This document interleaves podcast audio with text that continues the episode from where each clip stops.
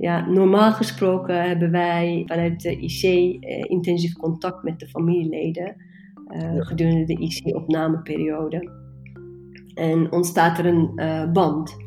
Dus we behandelen dan niet alleen de zieke patiënt, maar nemen we ook de familie mee in het ziekteproces.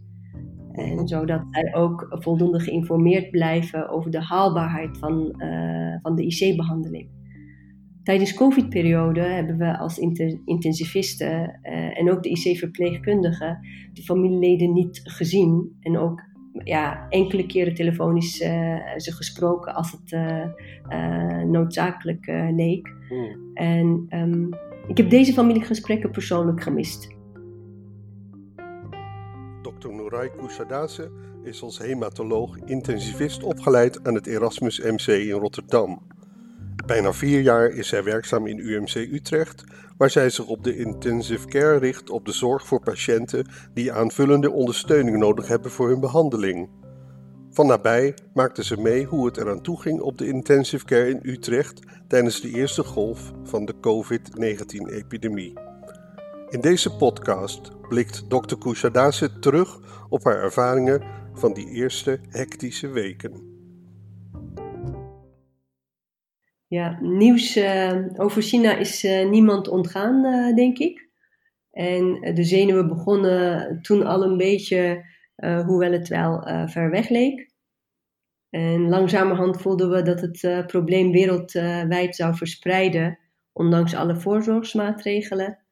En ik ben persoonlijk zenuwachtiger geworden. En met mij ook, denk ik, vele collega's. toen de eerste mensen opgenomen werden op de intensive care in Milan in Italië. Dat was uh, eind februari. Ja, klopt. Denk ik. Ja. Ongeveer, ja.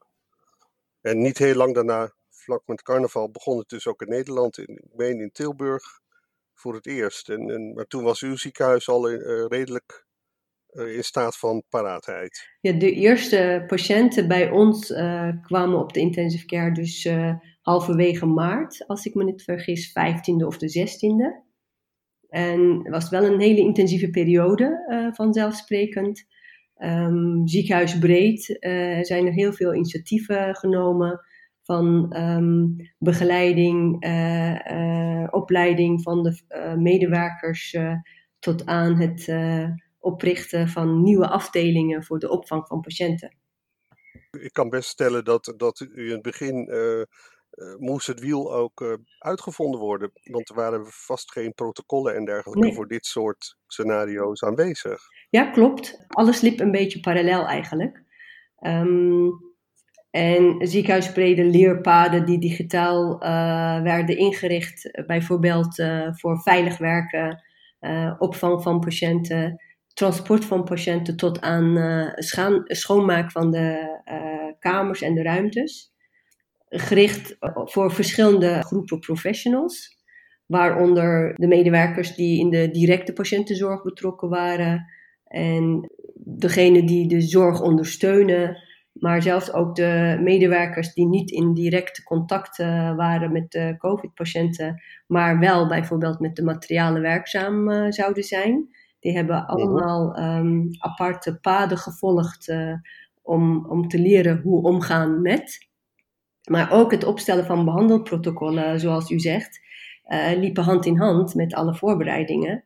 En ook parallel aan de behandeling van patiënten. En opgestelde protocollen waren dynamisch van aard en werden wekelijks uh, bekeken voor nieuwe inzichten uh, en of ontwikkelingen vanuit de wetenschap die op dat moment voorhanden was. En um, daarin hebben onze collega's uit China en Italië heel veel, uh, veel geholpen. Naast hun klinische mhm. verplichtingen waren zij ook uh, bezig met schrijven van artikelen over de informatie die zij uh, ja. gedurende de opname van die patiënten vergaard hadden destijds. En, ja, dus, dus de, de richtlijnen ontstonden eigenlijk terwijl u er al mee moest werken. Dat juist. is natuurlijk best een uitdagende situatie. Ja, het is, uh, je gaat uit van uh, de bekende en uh, gangbare protocollen. En ga, ga je gedurende de behandelperiode met het nieuw gekomen informatie, ga je kijken of er aanpassingen nodig zijn om toch de adequate en optimale zorg te geven die je wil geven aan de patiëntengroepen. We, in het begin wisten we natuurlijk niet veel over de behandeling en wat effect zal hebben en wat geen effect zal nee. hebben. Nou, als ik uh, door kan gaan uh, over de, ja, de, patiënten zelf. Niet, niet alle patiënten die met COVID in het ziekenhuis belanden, kwamen bij u op de IC terecht. was al wel vrij snel duidelijk hoe, hoe, dat, hoe dat in zijn werk ging. welke patiënten er wel en niet op de IC terecht zouden komen. Uh, natuurlijk, um, vanuit onze beroep kunnen wij uithalen en zijn wij getraind om te achterhalen welke patiënten een IC-opname nodig hebben en welke niet. Mm -hmm. En daarin speelt met name de zuurstofbehoefte en de toenemende zuurstofbehoefte uh, bij de patiënten die we beoordelen op de afdelingen een belangrijke rol. De afdeling waar we werken is gerelateerd aan extra zuurstoftoediening en ook beademing. En we hebben de patiënten die het virus hadden ook, um, waar wij in consult zijn gevraagd, ook op deze manier uh, beoordeeld. En bekeken of er uh, de noodzaak bestond om, om, om ze op te nemen op de intensive care. Er zijn vanaf het begin, uh, al in vroege stadium, is de management en de leiding ook heel intensief ermee bezig geweest. En zijn de bed, extra bedden gefaseerd geopend. Uiteindelijk hebben wij op drie verschillende locaties uh, de patiënten in de setting van een intensive care behandeld. Waarin de intensivisten en de intensive care verpleegkundigen een superviserende rol hadden. En waarbij ook collega's van andere disciplines, waaronder anesthesiologen, kinderintensivisten, chirurgen, uh, longartsen, zelfs mhm. collega's vanuit klinische genetica, uh, dermatologie en ook de medewerkers van de anesthesie, van de operatiekamers en ook de medium care verpleegkundigen hebben ons sterk geholpen in het, uh, in het uh, leveren van de optimale zorg. En iedereen was flexibel en heeft zijn bijdrage geleverd in het hele zorgketen om de, om de mensen zo goed mogelijk de steun te bieden die geboden kan worden binnen de capaciteiten van je ziekenhuis. je kunt bijna uh, eerder zeggen wie er niet uh, mee geholpen hebben. Juist. Uh, als ik het ja, zo klopt, hoor. Juist. Ja, zeker. Dat was echt een hele bijzondere periode. Dat kan ik me voorstellen. Wanneer begon bij u de indruk te ontstaan dat de crisis beheersbaar aan het worden was? En, en hoe bent u weer terug kunnen schakelen naar business as usual, als dat überhaupt al gebeurd is? Wat, wat wij merkten was dat het eind april, begin mei de aantallen patiënten geleidelijk afnam.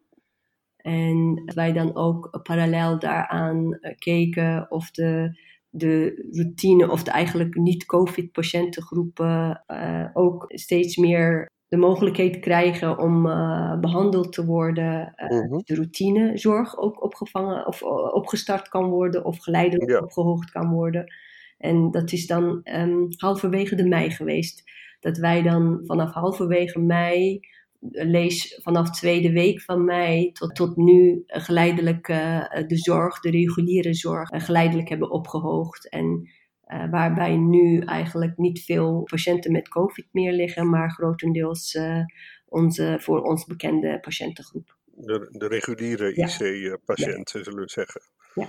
Ja, maar u, u, blijft natuurlijk altijd uh, op uw kievieven voor een mogelijke tweede spike of wat dan ook. Ik neem aan. Ja, zeker, zeker. Um, ja, ja. Dus uh, de structuur, de opbouw is zo opgesteld dat als het nodig mocht uh, blijken, dat wij dan ook gelijk kunnen omschakelen.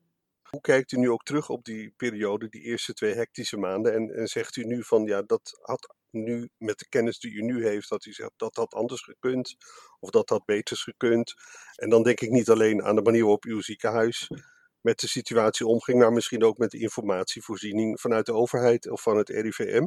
En zijn er misschien ook aanbevelingen of lessen die u dan zegt van nou die kunnen we hier uittrekken? Alles, alle nieuwe begin uh, heeft een uh, kinderziektes natuurlijk. En ondanks alle kinderziektes, die ook overwonnen moesten worden tijdens het upgraden van de, uh, van de IC-zorg, is, vind ik persoonlijk dat de opvang en behandeling van de COVID-19-patiënten um, bij ons nooit problematisch verlopen is. we konden de zorgvraag adequaat beantwoorden. Mhm. En ehm, wel hebben we voor de toekomst geleerd om de logistiek, misschien voor het verspreiden van patiënten, uh, over de IC's bij drukte mhm. te verbeteren. Dat is zeker zo gebeurd. En um, dat het uh, in retrospectie uh, hadden we het misschien ietsje sneller kunnen doen dan hoe het nu uh, is gegaan. En ook het transport van beademde mensen is ook een kunst apart natuurlijk. Ze hebben andere, andere ambulances nodig, andere logistieke materialen zijn er verplicht om het uh, zo optimaal mogelijk te uh, laten verlopen.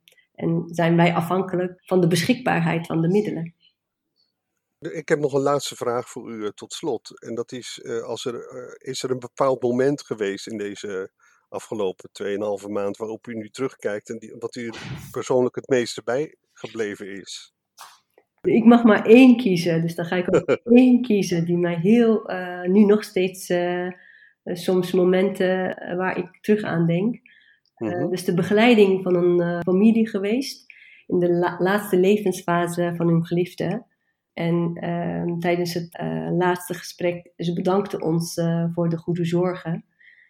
Ja, normaal gesproken hebben wij vanuit de IC intensief contact met de familieleden gedurende de IC-opnameperiode.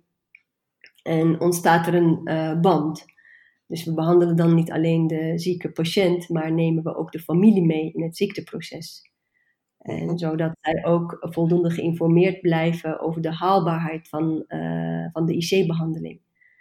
Tijdens de COVID-periode hebben we als intensivisten uh, en ook de IC-verpleegkundigen de familieleden niet gezien. En ook ja, enkele keren telefonisch uh, ze gesproken als het noodzakelijk leek. Mm. En um, ik heb deze familiegesprekken persoonlijk gemist. En um, als je ze sprak, zoals de net, uh, net genoemde voorbeeld uh, tijdens het afscheid nemen, net, was net voor het overlijden. En dat raakt je.